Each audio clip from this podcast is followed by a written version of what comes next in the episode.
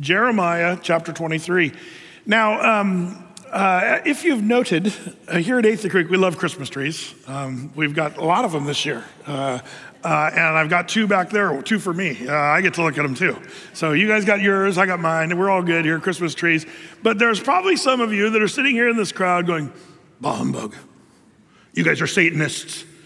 You guys are worshiping Semiramis and Tammuz and the, you know, Saturnalia and the winter solstice and Babylon and Rome and all this stuff and the Yule log and mistletoe and all that hot cross buns. Some of you, hey, chill down, Harry Potter. Hold on a second here. I gotta say, um, I'm gonna show you how that notion of when people have Christmas trees, you're just worshiping some pagan or doing some pagan practice uh, by having Christmas tree with lights and stuff like that. I, there's actually, it, I, I kind of want to show that that whole argument's a little bit actually, and I, am sorry if this offends you, but it's a little ridiculous, and I'll show you why. Um, uh, because it's definitely not uh, what we're doing. But I do love Christmas trees. Um, did you see the Rockefeller Center Christmas tree this year? People were calling it the Charlie Brown Christmas tree, and some people are saying typical of 2020. Uh, uh, uh, this tree, they, they flew all the way in from Norway. Uh, just to put there in the Rockefeller Center. And as they, as they unfurled its branches, they're like, wow, this is not a great tree. And so they actually have sneak video footage of guys literally taking branches and, and like bringing them up and, and tying them off onto the tree to try to beef up the tree because it was so ugly. They had to uh, put extra branches in the tree. Um, so, all that to say, uh, you know, uh, they're calling it the Charlie Brown Christmas tree of the Rockefeller Center 2020, typical, all that stuff. But you know, the Christmas tree is an interesting thing, and, uh, and if you know the history of it, some of you might say, well, Brett, it really does come from a pagan practice. But the, the Christmas tree, as we know it and as we see it today, has really no resemblance at all to what they did back then. And we'll, we'll tie that in and talk about that. But when, when my kids were growing up in the house, Deb and I, we'd always put up a Christmas tree, and we would love to point to Jesus and, and, and show how, how the Christmas tree is actually uh, reminds us of great things of Jesus. We don't worship it. It's just like a nice reminder, sort of like the cross is a nice reminder of what Jesus did. When you have a cross on a necklace, it reminds you that Jesus died on the cross. Well, a tree, it reminds us. You know, here in Oregon, it gets gray once in a while. Uh, and uh, today was pretty dark. Even at the eight o'clock service, it still looked like nighttime out there uh, this morning. But, um, but you know, um, one of the things I love about Oregon, even though we lose all the leaves of you know the, the certain trees, I love that we have all the evergreen trees. They stay green all year round. And I remember telling our kids, you know, the, the Christmas tree is it reminds us of everlasting life that we have through Jesus Christ. Um, and then I could talk about the tree itself. Trees in the Bible often point to the cross. In fact, um, you know, there's a curse in the Old Testament cursed be the man that hangs on a tree. And Jesus was cursed for, our, for us. He who knew no sin became sin, the scriptures tell us. He took all of our sin upon himself when he died on the cross. And then the New Testament says that Jesus was hung on a tree. Like the image of a tree is something that the Bible actually points us to the cross itself. Um, do you remember the story? There's a picture. Remember, all these are types and illustrations, 1 Corinthians 10 tells us. But one of the great pictures of the Old Testament is there in Exodus 15, where they came to that poisonous water. They hadn't had a drink of water for three days, children of Israel, wandering through the wilderness. But they came to the waters of Marah. Marah means bitter. And the water was poisoned. So they, they took a sip, and they spit it out. So this water's poison. We can't drink it. We're going to die out here. And they chided with Moses and said, We're going to kill you. And they started to pick up rocks. They wanted to stone him to death. Moses said, Lord, what do I do? And the story takes an interesting turn. It says there that the Lord showed Moses a tree. And he took that tree and he threw it in the bitter waters. And do you remember what happened? The waters became sweet. The waters of Marah became sweet, and the people drank and lived. Great picture of how when you bring the, the tree of Calvary into our lives, we were destined for death and we were poisoned with sin. But Christ is the one who makes us forgiven and, and saved because of the tree. And you could go on and on. The image of the tree itself is, is a great reminder of Christ. So, evergreen, everlasting life. The tree reminds us of the cross. But there's another one I want to show you that you can pass on to your kids, and it has to do with one of the titles given to our Messiah, Jesus, in the Old Testament by the prophets. It's a title that many of you may not have heard of. Um, I've not heard a Christmas, Christmas sermon given about, about this topic, um, and very few sermons actually given about the topic at all, Christmas or otherwise.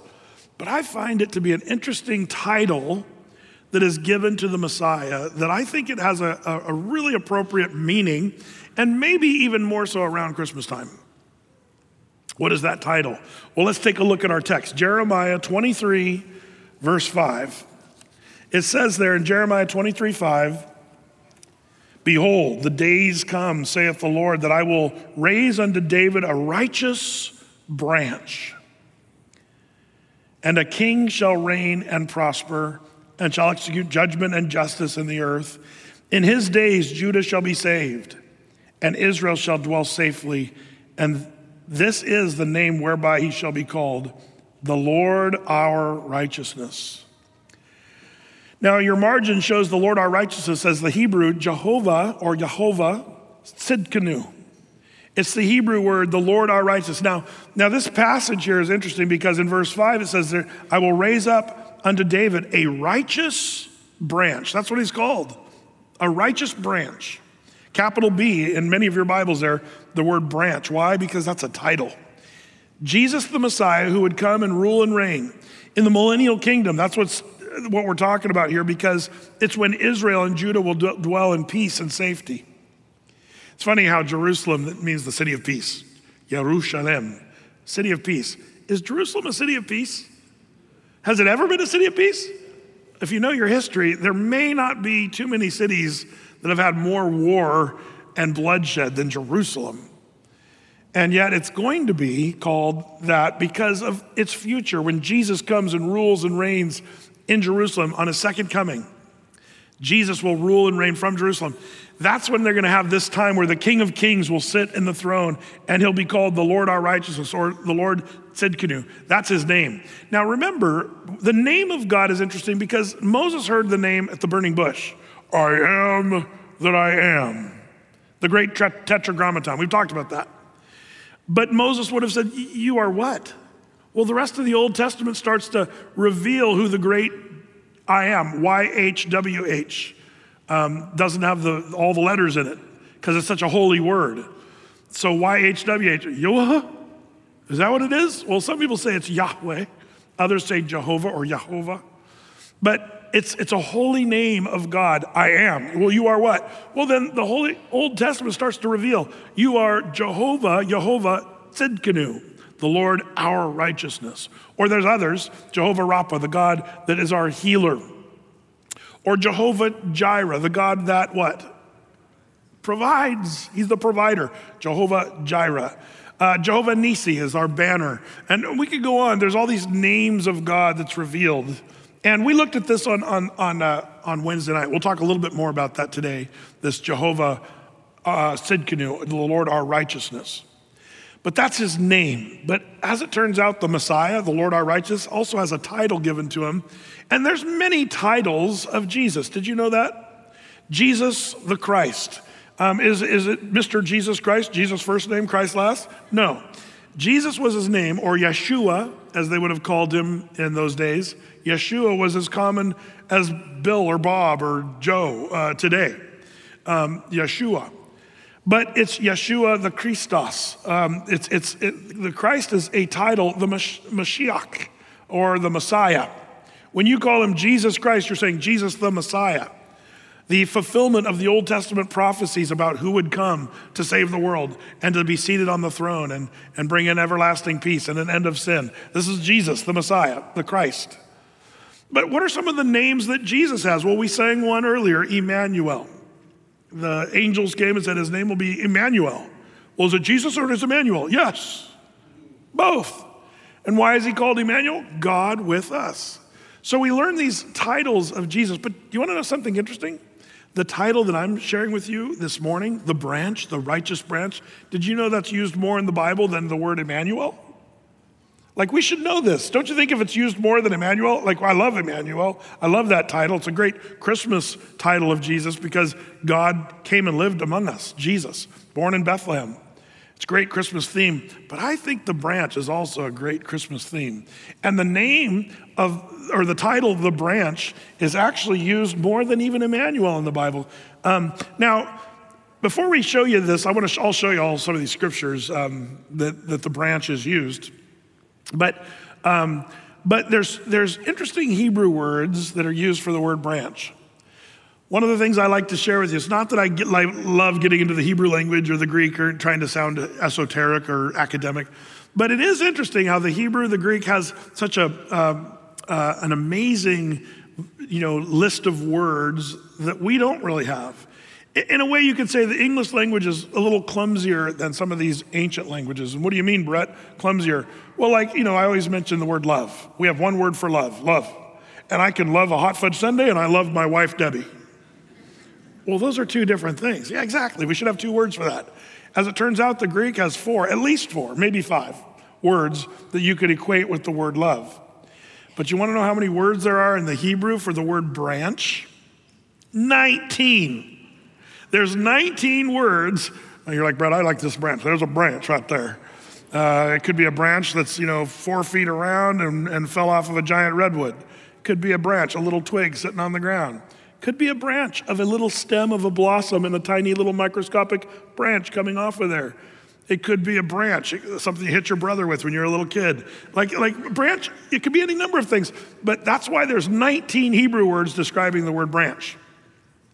Now, when we're talking about the branch, uh, the righteous branch, the, the, the picture of Jesus, the Messiah, being called the branch, there's two of those Hebrew words, 19 words altogether, but two of them that are referring to Jesus, the Messiah. And I want to show you, this is interesting. Maybe I'm weird, I get intrigued by these things.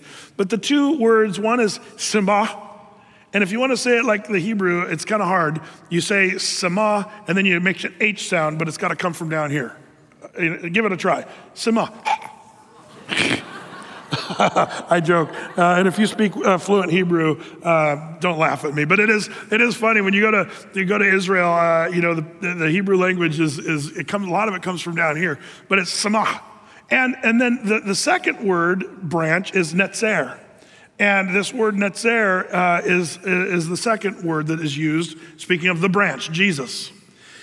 Now, you look at the definition sprout, growth, branch, or branch, shoot, sprout. Brett, that's the same thing.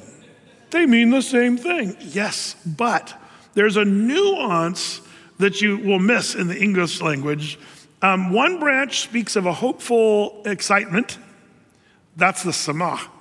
And then there's one that's sort of like it's tiny and unimpressive, vulnerable, not powerful, not huge, but a little branch, a sprout that's sort of tender, a tender plant, a tender sprout. By the way, in some of the discussions in the Bible about the branch, Jesus, he's called a tender, uh, a tender uh, netzer. It's like he even gives an adjective that explains even how tender it is. So one is hopeful and exciting, sort of like a, a sprout in the springtime. Again, you Oregonians know this. When you first, first see the blossoms on the tree, you're like, oh, thank the Lord, we might see the sun again someday. And it's hopeful, it's new life. That's the word sama when it comes to the sprout or a branch or, or the growth that comes out. That's the word sama, branch. But the word netzer is it's small, vulnerable, and unimpressive. Well, Brett, how could that be tied to Jesus Christ, the Messiah? Well, I'll show you how that is tied to Jesus here in a second. Uh, but let's go over some of the uh, some of the scriptures, some of the things that talk about Jesus. I already showed you our text, Jeremiah 23 verses 5 and 6. But even Isaiah the prophet jumps on this bandwagon of Jesus being called the righteous branch. It's Isaiah chapter 4, verse 2. There it says, In that day shall the branch, and that word, by the way, is, is uh, the, uh, the, the hopeful one. In that day, the branch, the samach of the Lord, um, be beautiful and glorious, and the fruit of the earth shall be excellent and comely. It's Isaiah is talking uh, futuristically about the branch of the Lord. This is the Messiah who's going to come, and it's going to make the earth again excellent and comely. That's hopeful. Isn't that a hopeful statement? That the branch is coming someday? And by the way, uh, that's that word sama. Isaiah 11 is the second time Isaiah uses this word, speaking of Jesus. He says there in Isaiah 11, and this is the word netzer. And there shall come forth a rod out of the stem of Jesse, and a branch shall grow out of his roots, and the Spirit of the Lord shall rest upon him the Spirit of wisdom and understanding, the Spirit of counsel and might, the Spirit of knowledge and the fear of the Lord. Um, who is this that's out of the stem? Um, there's going to come a rod out of the stem of Jesse. Now, this is talking, and it's not trying to, I don't want to be overly graphic. So, you guys that uh, kind of know what's being said here, it's, it is kind of a graphic thing, but it's basically saying the seed of Jesse came David. Then out of David came his descendants, and out of that, it comes this, uh, ultimately, this, this sprout, this netzer, unimpressive little uh, stem rooting out, okay? So this is that part that you say, well, how could that be unimpressive? Well, it was. In fact, it even starts being unimpressive right with David. Do you recall when Samuel was getting ready to crown the next king of Israel? He calls all of Jesse's sons together. Hey, one of your sons is going to be the king. So they line up Jesse's sons. All of them are there, you know, okay, and Samuel's going down. I can just see it in my mind's eye. Samuel looks at son number one. No, no, no, no, no, no. None of them were the, the and Samuel's like, don't you have any other sons? And Jesse's like, no, that's it. Well, wait a minute. We do have another kid, uh, David, but he's a little ruddy youth, the Bible says, a little ruddy guy. Well, go get him. So isn't this funny? They just kind of, for, like Jesse forgot that he had David, a son. Have you ever fought, forgotten one of your children? So they get David. David leaves the flock with a, a, shepherd. I like that. And then he comes in and he stands there, and Samuel says, This is the one. It's going to be the king.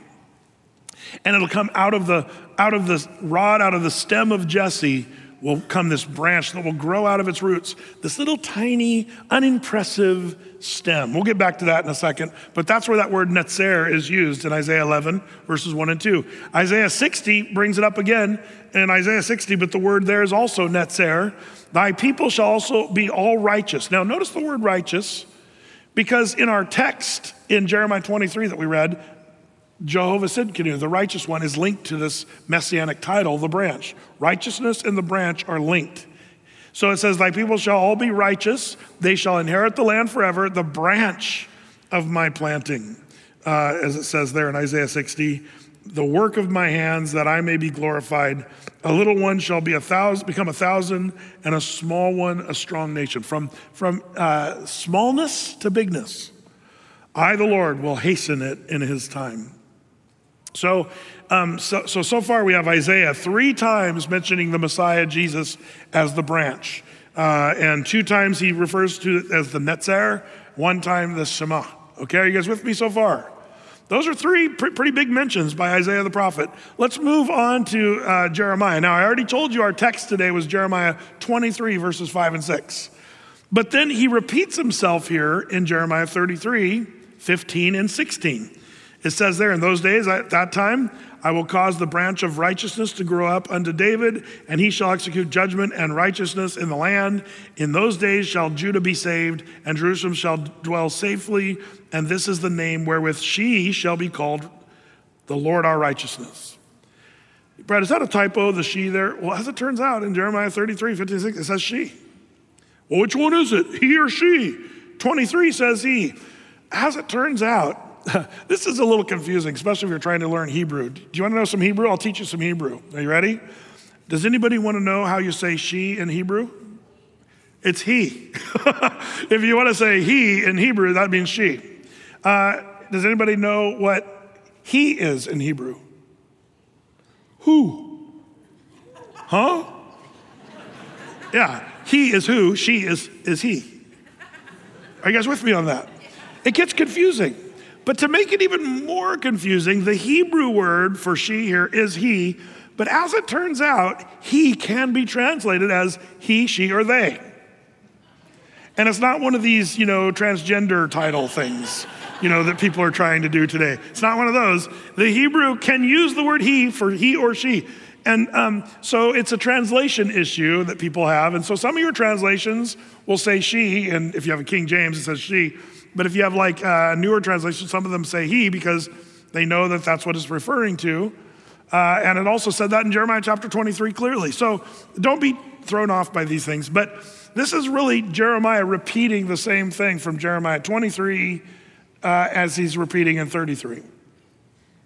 So Jeremiah is a big proponent of this title of the Messiah, the branch. And he also links the branch to the righteousness of God. And we'll show how that shakes out.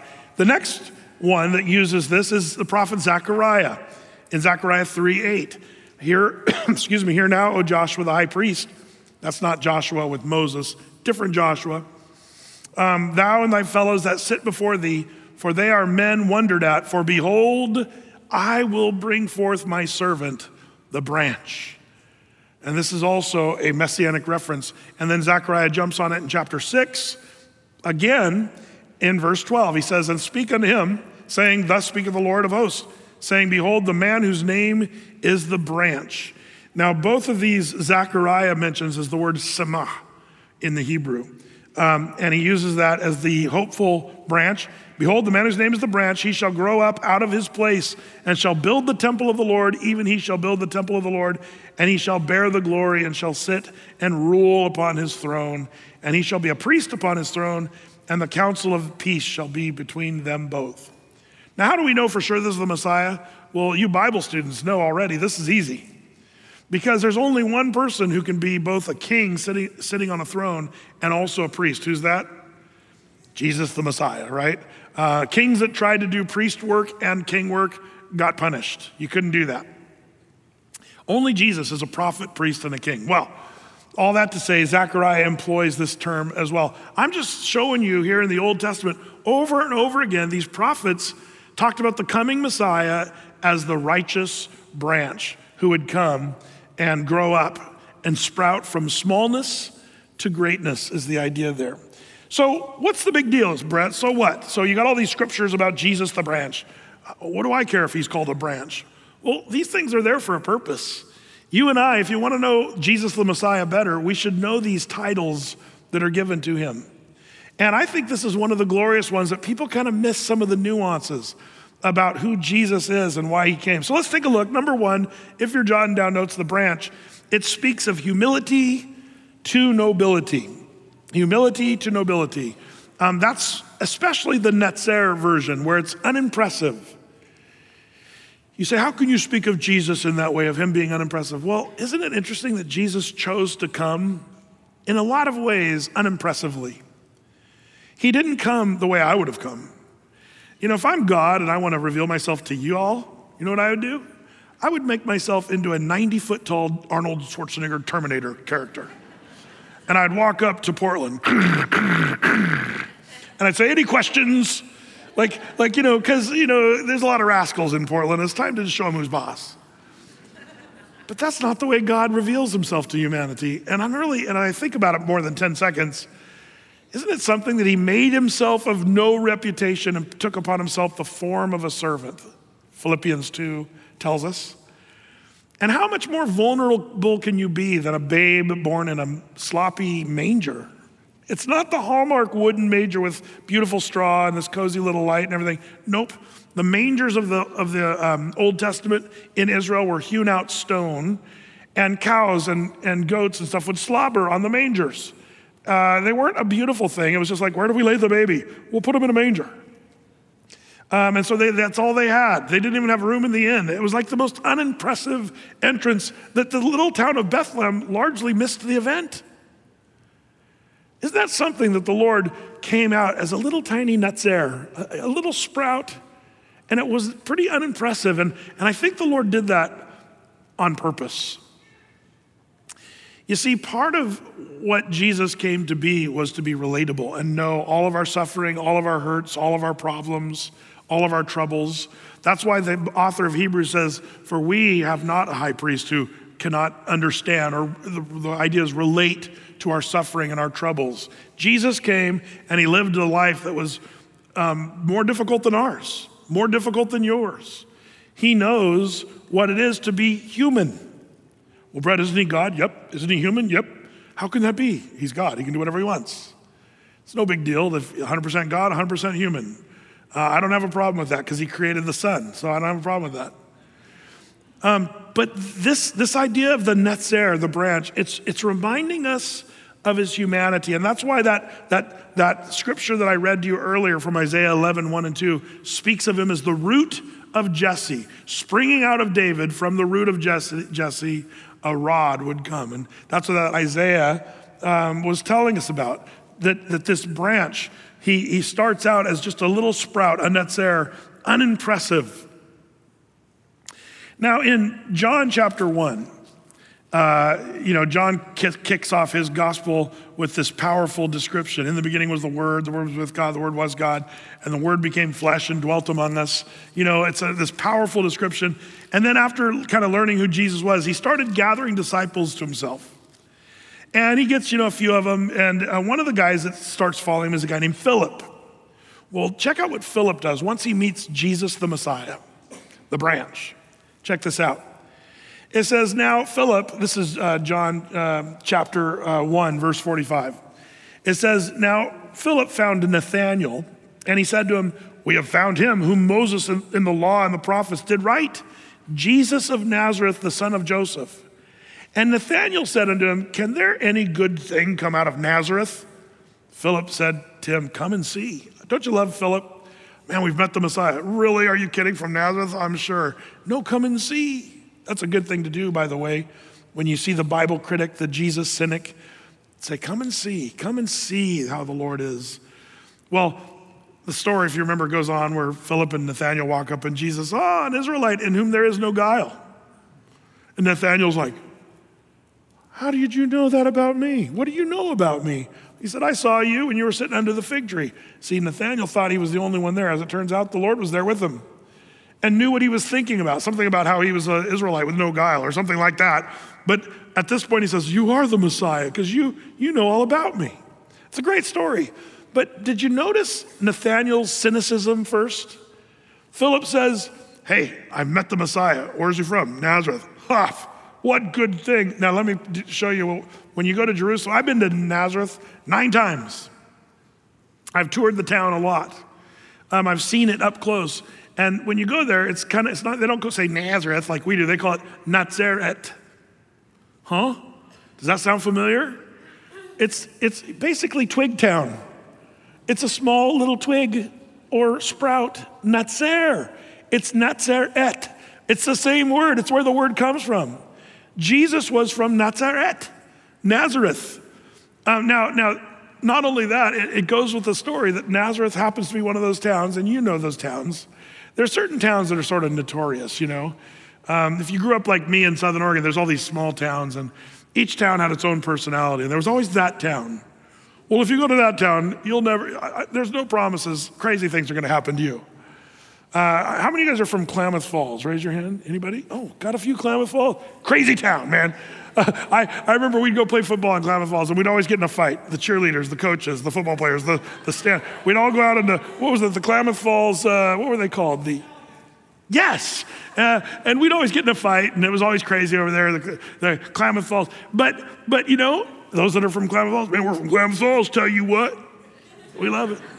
What good thing could come from Klamath Falls? I went to OIT, you say. Like I said, what good thing? No, I'm just, just messing with you guys just messing, messing. But every time, now Klamath Falls is great, but that's the way they looked at Nazareth, the town Jesus was from. What good thing could come from Nazareth? Twig town, sprout town.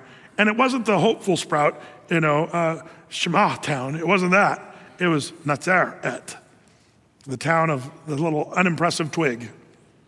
That's where Jesus was from. now, by the way, I told you I've been there. It is unimpressive. Like I've been there and seen the, the, the ruins of ancient Nazareth. And it, did you know what? It's smaller. You could fit the whole city in less than half of this sanctuary. It was a tiny little town. Yeah, but Brett, it sits on a beautiful cliff overlooking a beautiful valley. Yep, a valley called the Valley of Armageddon. That's Nazareth. I'm not kidding. That's the true story. Now, I'm not trying to bash Nazareth, but the point is that's the way Nathaniel thought about it. Now, you Bible prophecy buffs, you know that Jesus was, it confused people, by the way, because Jesus, it was said that he would be born in Bethlehem. But he was raised in Nazareth. And by the way, both of those things fulfilled prophecy of the Old Testament that he would be born in Bethlehem, but he would be called a Nazarene, a Nazarene, one from Nazareth. And the reason I kind of harp on this point is, isn't it funny? It's like the Lord, you know, to say, I'm going to connect some dots for y'all. Jesus, the branch, the righteous branch, the right, righteous, even though it was unimpressive as he was born, the point is he would, he would be born a man, a sprout of Jesse, the root of Jesse, and it speaks of his humility and that he would move from humility to nobility. He starts as this little sprout that's unimpressive, Nazar, and even those that met him, he's from Nazareth, what a loser. But then once they realized who he was, so you guys from Camas Falls, you have hope. If Jesus was from Nazareth, listen, I tell you what, I love that Jesus was from Nazareth because he's like a lot of us. You know, he, he had to live in a town that nobody even thought was cool. In fact, by the way, by the time you get to Jerusalem, do you remember? They recognized Peter because he spoke like a Galilean. He was from that region of Galilee. And back then, they thought Galileans were a bunch of hicks. They could recognize their voice. They're, they're the rednecks from Galilee. Um, that's, that's what they think. Isn't it funny that Jesus spent a lot of time in Galilee and Nazareth? The places that everybody else said was, that's loser, stupidville. I love that Jesus humbled himself and came from that kind of a place. I love that. Now, if we had time, we could talk about the, the little sprout that's Netzer, how it becomes, you know, the Sabah, a hopeful, hopeful sprout. And then it becomes a tree. And then it becomes a glorious tree. And I could, I could even go over kind of the progression of how Jesus reveals himself to the world and culminating in Revelation chapter 22 at the end of the book. What happens in Revelation? That we see a tree, and I'm going to say this is probably the most glorious tree. For you, earth first tree hugging types, forget hugging trees here. The best tree that you'll ever see is the one we're going to see at the very end. It's in Revelation chapter 22, and I'll just read it to you real quick. It says here, Revelation 22 2. It says, In the midst of the street of it, and on either side of the river, there was a tree of life which bare 12 manner of fruits and yielded her fruit every month, and the leaves of the tree were for the healing of the nations. Man, and I could talk about the tree of life and all that, but this is where Jesus grows to be this glorious tree that the nations are healed. And if this is, you know, not only, um, you know, the millennial kingdom, but the new heaven and the new earth, we're going to see this massive tree that makes all other trees look like nothing. From humility to nobility, that's the Netzer, that's the Sama, the, the branch, the righteous branch. Number two, as we think about the branch and what it means, the Messiah who's called the branch, it means purity for carnality. And, and this is important because you and I, we're carnal, we're sinful, we, we don't deserve purity, but we get purity or righteousness because of the branch. That's why the Old Testament prophets often associate the branch, the Messiah, the title of the branch, to the name of God, Jehovah Tzidkenu, or he's called the righteous branch. Why? Because being linked to the branch is what makes a person pure. From, from carnality to purity, this is what happens when you have the branch. Now, this, this title, uh, or name, I should say, of the Lord, Jehovah Tzidkenu, again, we looked at that on Wednesday night. If you missed that study, we did an in depth study on that. But I love this because this, this name of God, Jehovah our righteousness, when Jeremiah reveals this in 23, uh, 5 and 6, our verse of today, when he reveals this, not only the title, the branch, but also the name, Jehovah Tzidkenu, he ties the two together.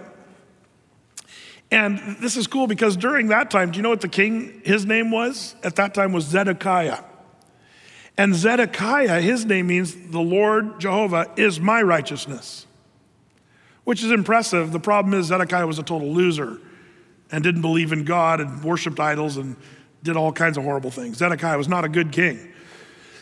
Excuse me, but Jehovah said, Tzidkenu is not just the Lord is my righteousness. That, that's, that's not what it is. It's the Lord our righteousness. And this is where, as a believer of Jesus, this is where it gets so glorious. You and I will never measure up. I hope you understand that by now. You know, you trying to be good enough, you will find you will never be good enough. It never happens. The Bible declares no one was made righteous by the keeping of the law. Well, then what was the purpose of the law? Read Galatians. Galatians tells us that the Jews were given the law to prove that we couldn't do it. In other words, the Jews were our best foot forward. They were the ones that, if anybody could have done it, it was them, but they couldn't. Even the best of them couldn't. So, Galatians, written by Paul the Jew, he says, So the law, what purpose does it serve? It's a schoolmaster that drives us to Jesus, who is our righteousness. And this is what we call imputed righteousness. How does that work out? Read the book of Romans, chapter 4. I love Romans 4. Can I give you some of the high points? Romans chapter 4 deals with this in talking about Abraham. Do you guys remember how was Abraham saved? Was it by the keeping of laws, keeping the Sabbath, sacrificing on altars at the temple? Is that how Abraham was saved? No. Quoting Romans is quoting from Genesis. It says Abraham believed God and it was counted unto him for righteousness. How was Abraham saved? By believing God. And by the way, the same way the Old Testament believers were saved, not by keeping of the law, but by faith in believing, that's how they were saved.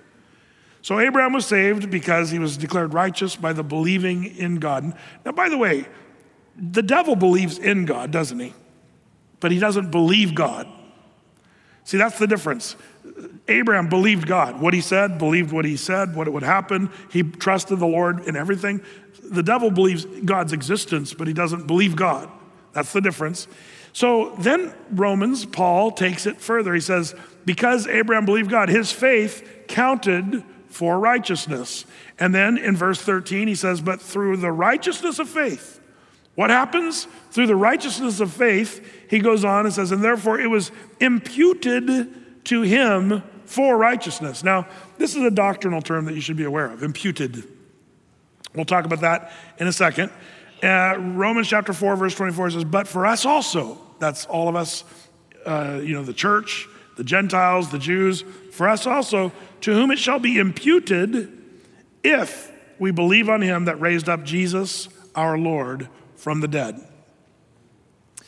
Later on in Romans chapter 10, verse 9 and 10, it says, If you believe that God raised up Jesus from the dead, if you believe in your heart and confess with your mouth that Jesus was raised up from the dead, it says, You will be saved. Man, I love that. So, how does that happen? Believing in God, believing the work of the cross and Jesus. How does that work? When you do that, you are then having imputed righteousness. The word imputed, it means that the Lord sort of superimposes his righteousness over your ugliness. Um, Isaiah talks about it, doesn't he, when he says that we are robed in his righteousness. It's not your goodness or your righteousness that saves you, it's his. And this is where there's a picture in this righteous branch that you and I need to see. Uh, by the way, Romans chapter 1 also gives us a little bit of this. For I'm not ashamed of the gospel of Christ. It is the power of God unto salvation to everyone that believeth.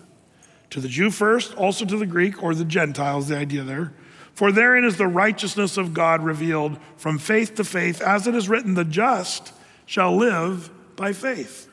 The just, justified, means you've just, just like you've never sinned before.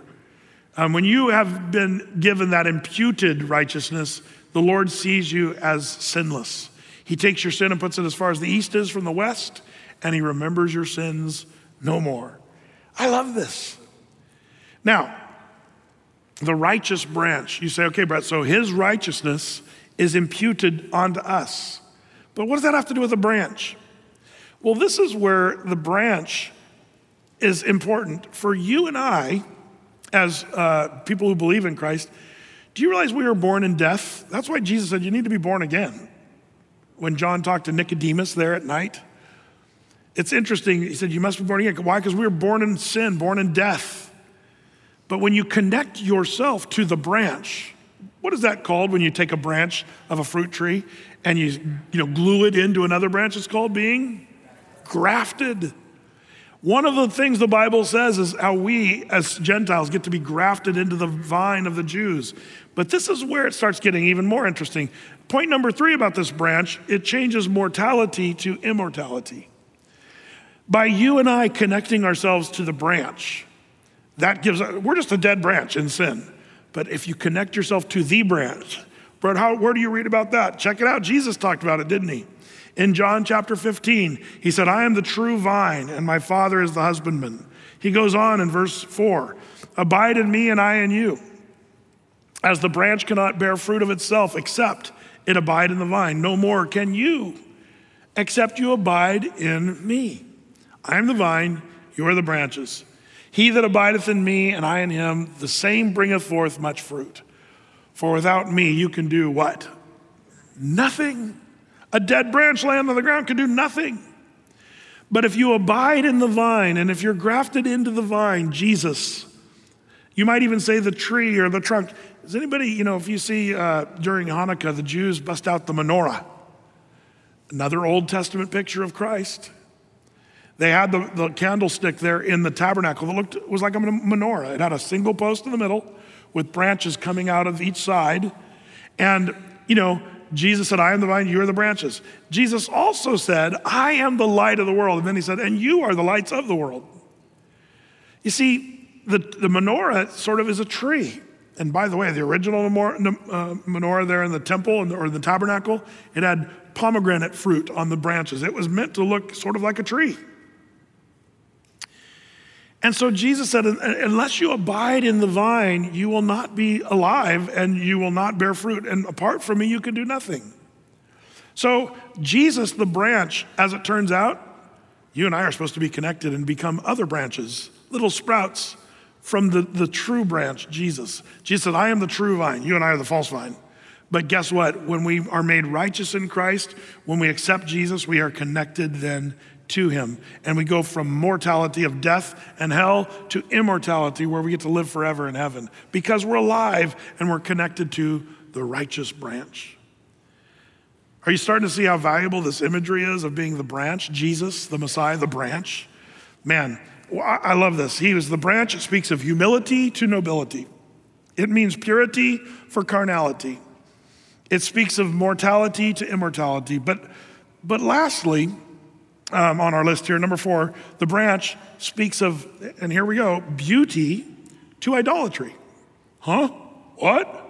How does it go to idolatry? Well, if you want to make this beautiful image of Jesus, the branch, the tree, um, the cross, and all the things that we've been talking about, if you want to make it ugly, what, you, what do you do? Well, you take and chop off the branch. Um, taking Jesus out of Christmas is taking the, the branch out of Christmas, which is a big bummer. How would you like to have a Christmas tree with no branches? What if your, your, you know, your dad went out and cut down the tree and then lopped off all the branches and there you have just kind of a pole in your house? Would that be beautiful? Oh, Christmas tree, oh, Christmas tree. How lovely are your stumps? It's like, that'd be a bummer. But a lot of people try to do Christmas without the branch. Big goof. And you say, but shouldn't there only be one branch? Back to the Charlie Brown Christmas tree, one branch. Jesus. Yeah, but then Jesus said, I am the vine, you are the branches. So the, when I see the Christmas tree, I see this beautiful picture. Now, this is where some of you sanctimonious people that are saying, Yeah, but, but you're still a pagan. and you're a pagan like 20 times over, as you guys have like 20 Christmas trees in here. Um, would you turn to Jeremiah chapter 10 with me, real quick? I want to show you how wrong that notion is. In Jeremiah chapter 10, this is where it speaks of a practice that does, in fact, you have to understand, you know, um, it's, it's, funny to me because there's so many people that they want to act like they know stuff and they think that they get a little information from the Encyclopedia Britannica that they think Christmas is just a pagan holiday. Well, I, will give it to you. You know, the pagan celebration of basically Saturn or Saturnalia was the Roman uh, celebration of agriculture and time. And they did it around this time of year. Uh, as it turns out, it was a single day when it first started, but late in the Republic of Rome, they moved it into like a several day feast. By 133 BC, they were celebrating Saturnalius.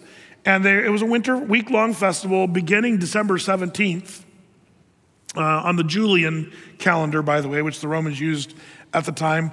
And winter solstice, as it f- turned out, fell on December 25th. So during Saturnalia, work and business came to a screeching halt. Uh, people had the day off or the, or the days off uh, social patterns, you know, suspended. Uh, people decorated their homes with wreaths. And they also had other greenery, branches, and stuff. They'd shed their traditional togas of Rome, and they would actually start putting on colorful clothes known as synthesis. Did you know that? That's what they called their clothes that were colorful, synthesis. And, um, and then what they did is they also even had their slaves, they'd give their slaves a day off. How nice of them. Actually, there's, there's stories of the Romans trading places with the slaves during this winter solstice festival where they would have the slaves sit at the table and the masters would serve the slaves. Maybe it was trying to ease their guilty conscience for having slaves. But either way, it was a pagan holiday around this time. Um, now, by the way, um, the practices of that included priests uh, of this uh, ancient, it actually stemmed from ancient Babylon that made all the way to Rome. But in Babylon, it started with Nimrod, Semiramis, Tammuz, the Tower of Babel, all that stuff. But these pagan practices made their all the way to Rome. But when Constantine came into power, he became, they believe, a Christian. I don't know if he did or not. Only the Lord knows that for sure. But he saw a cross and the name of this cross and, you know, he, all this stuff about Constantine. But right around 300 AD, um, you know, they shifted to more of a Christian thing. And they said, all these priests of their, you know, Saturnalia and their priests of paganism, they said, yeah, we're Christians now. What are we going to do? And, and they said, no sweat, you priests. You guys in your pointy hats and your robes and everything, keep them. Just you, instead of Saturnalia, we'll celebrate the birth of Jesus, even though Jesus wasn't born anywhere near December. We're just going to change it to December 25th. And it'll be his birthday. And then, you know, we'll throw the Yule log. That's a pagan practice mistletoe, pagan practice. These are all things that we got from ancient Rome. Um, you say, well, Brett, the Christmas tree too. Not really. Nope, nothing like what we have here. Um, this is where we go to Jeremiah chapter 10, verse 1. Uh, it says, not verse 1, sorry. Yeah, verse 1. Jeremiah 10 1. This is only the third time I've done this, so um, I'm still ki- kidding. Um, Hear ye the word which the Lord speaks unto you, O house of Israel, saith the Lord. Learn not the way of the heathen, and be not dismayed at the signs of heaven, stargazing, astrology. Um, be not dismayed at the signs of heaven, for the heathen are dismayed at them. For the customs, um, notice your margin, the statutes or ordinances are vanity. So the customs of the people are vain. For one cutteth a tree out of the forest, the work uh, of the hands of the workmen with the axe. They deck it with silver and gold and fasten it with nails and with hammers, that it move not. They are upright as the palm tree, but speak not. They must needs be borne or carry. You have to carry them around because they cannot walk or cannot go. Be not afraid of them, for they cannot do evil, neither also is it in them to do good. What is he talking about here? I can see how a casual reading of this, you say, man, they went into a forest, cut down a tree, nailed a stand on it, and stuck it in their house, and that's a Christmas tree. And not only that, they decked it with silver, decked the halls with boughs of holly. See, they decked it with silver and with gold. Satan. And, and Santa, you just change the letters around and, and it makes Satan. Come on, little red suit. I'm talking, you know, hey, now, listen, again, what is going on here? Here's the part you miss. These people were not doing what we do with a Christmas tree. What they did is they went in the forest, chopped down a tree, but the wording here in the Hebrew, it says the workman with the work of the axe. The idea is they would take the tree and they would delimit, cut it down, bring it, and they would shape it into some form of idol, a wooden, you know, shape of an idol, Baal, Ashtoreth, you know, uh, one of these gods or goddesses. And then they would deck it or literally cover it with gold or silver. And they would make an idol. And that's why it says, even though they're standing upright, they cannot walk. That's what it's saying. You have to carry it around. And it's because they made it into a lifelike shape. And then, should you be afraid of that little lifelike shape? No, it can do nothing, neither good nor evil. That's the idea. It's talking about these idols that they built and they made. So, yes, if you're doing what they did and you're going into the forest and you're cutting down a tree and you're making it into a shape, covering it with gold, dancing nakedly around it. That's what they did. Getting out your astrological charts and dancing nakedly around your idol. Yeah, you should probably stop that. That's pagan. And don't do that. But if you're cutting a tree because you like the smell of an evergreen in your house and it's fun to put things that bring back memories of fun times as ornaments, and, and, and, and also you're seeing the symbology of a tree, like we've been talking about, that man, the tree of Calvary and the healing of the, the tree of the cross and, and, and the branches, and Jesus being the branch and us being able to being tied into the branch. And we can explain this to our kids. Jesus is the vine we're the branches. And unless you're connected to the to the center you cannot live. It's such a beautiful picture. And, and that's why i want to try to dispel this whole you know grinch who stole christmas attitude. Babylonian paganism christmas trees. No it's just not even close to the same thing yeah, but Brett, it came from the winter solstice, Saturday. Nobody I know is worshiping that or talking about that or, or thinking even about that until I brought it up or you brought it up. Stop it. Just enjoy letting this. I love it that this time of year, even the most secular of people are starting to think about nice things like Christ, giving, Christmas. Uh, those are good things. Those are Christian kind of. It was one of those holidays that was sort of converted to something that was good. Halloween didn't make that con- uh, transition. Um, but uh, I'm thankful for those that changed it from Saturnalia and the winter solstice. By the way, I, I remember when uh, the city of Eugene, a few years back, they were in that whole mode where we're not going to call it a Christmas tree. We're going to call it a holiday tree. Um, and I was always like, that's so stupid. Like, like, let me just say why that's so stupid. Because they were trying to, you know, we don't want anything religious, so we're going to call it a holiday tree. Do you know where the word holiday came from? Holy day. Duh. So they were calling it a holiday tree in Eugene. And then somebody pointed that out. Uh, the whole holiday means holy day. Oh, do you know what they started? You know what the official name for the Christmas tree became in Eugene? Winter solstice tree. That's going back to paganism. That's, that's going back to what they would have called it back in the old days. Um, and, and I'm, I'm, I'm really thankful that as Christians we've seen the transition. Now, I love that here in our little story here, the Old Testament calls, I hope you have a, a, a, a love in your heart for that title of our Messiah, Jesus, the branch. The reason that's so good is because it, it shows that he came in humility and lived among us. And then he sprouted into this tree that's glorious. And, and we really get to see this transition from humility to nobility. The branch speaks of purity for carnality. We are called righteous. We are given that imputed righteousness, purity, because he's the righteous branch. The branch gives us life. As we accept Christ, we're connected to the branch. I am the vine, you are the branches. You cannot live unless you abide in me or hang in there with me. The branch, Jesus, the Messiah.